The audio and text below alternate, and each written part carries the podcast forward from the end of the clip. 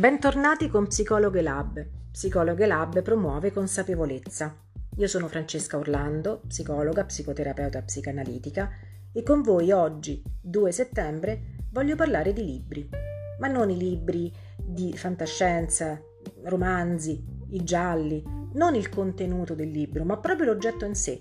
Come coordinatore editoriale del gruppo non potevo non parlare di libri, ma essendo una psicologa, oggi voglio parlare soprattutto di perché si sceglie un libro e soprattutto come si dispone il libro nel nostro spazio. Uno spazio che è fisico, ovvero la libreria, ma che diventa spazio mentale, ovvero risponde a delle scelte logiche e soprattutto riflette una nostra personalità.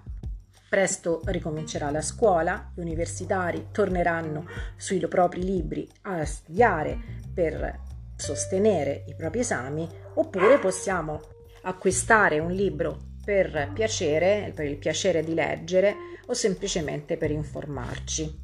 Parlare di libri in senso proprio fisico del termine, quindi come oggetto dotato di copertina e di carta stampata da, dal profumo in, insostituibile e sicuramente indimenticabile, è un po' anacronistico, lo diciamo, anche perché abbiamo, eh, siamo circondati da... Mh, tantissimi manufatti tecnologici che ci permettono anche in teoria di leggere libri o quant'altro, quindi anche quotidiani.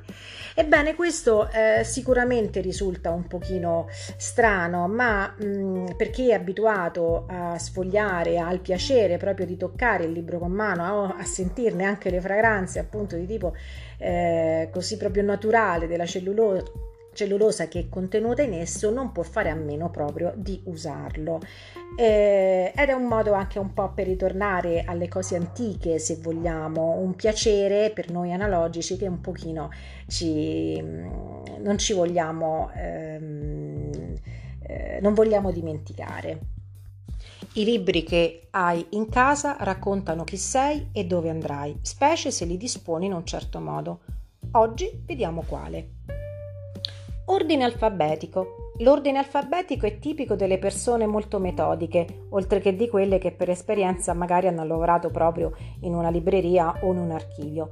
Quando ti poni un obiettivo, non importa quale esso sia, non ti arrendi finché non l'hai raggiunto. La tua dedizione in parte è dovuta al fatto che sei un gran lavoratore, ma ti piace davvero quando tutto è chiaro e al suo posto. Qualcuno potrebbe accusarti di essere un po' noioso, ma cosa c'è di male se sai che funziona bene e cosa funziona e cosa no. E lo diciamo sempre, finché la nostra mania è funzionale al nostro modo di vivere, che male c'è? Ordine per genere. Rispetto all'ordine mh, alfabetico, quello per genere è ancora più complicato da gestire. È proprio un piano grandioso in mente, da una parte i romanzi, dall'altra la saggistica. Non è certamente una cosa semplice quando, per esempio, molti libri hanno una natura ibrida nel contenuto. Quelli dove li mettiamo? E così allora torna la confusione che non ci piace. Perciò o compriamo altri titoli o cambiamo metodo. Ordine cromatico. Il lavoro del designer quindi segue quella della logica creativa. Tutto ciò che ha a che fare col colore è senza dubbio un modo per pensare fuori dagli schemi ed esprimere la propria dimensione emotiva. Spesso alcuni, oltre alla libreria, gradiscono ordinare per colore anche il proprio armadio. Eh, avete presente le pubblicità di Ikea? Beh, quelle. Un autore in evidenza. Quando ci fissiamo su un autore, autore, vorremmo che tutto il nostro spazio domestico sia a lui dedicato, un po' come si faceva coi poster da adolescenti. Esporre in prima linea un autore rispetto agli altri può avvicinarsi un po' anche all'ossessione o all'idealizzazione. Sono mode del momento le nostre e così vogliamo coltivarle, ma attenzione. Libri impilati. La ragione pura del caos ordinato. I libri impilati sui comodini è, molto, è una, un trend molto, molto in, vo- in, voga e spesso lo vediamo ancora una volta sulle riviste di arredo o design interni.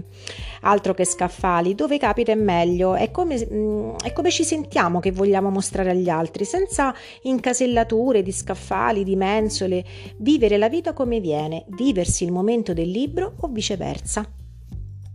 Libri in doppia fila. Cosa abbiamo da nascondere quando scegliamo di mettere i libri in doppia fila, come se fossero delle macchine per strada?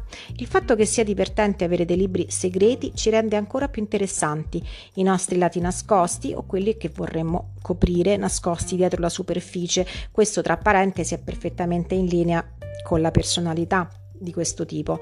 Anche tu che usi questo metodo hai molti lati nascosti che alla prima occhiata non si possono vedere. Conoscerti davvero non è semplice perché poche ore in tua compagnia non rivelano mai tutto ciò che sei, ma non puoi farci niente. Pensare di essere più immediato, di lasciarti leggere in poco tempo, ti spaventa a morte.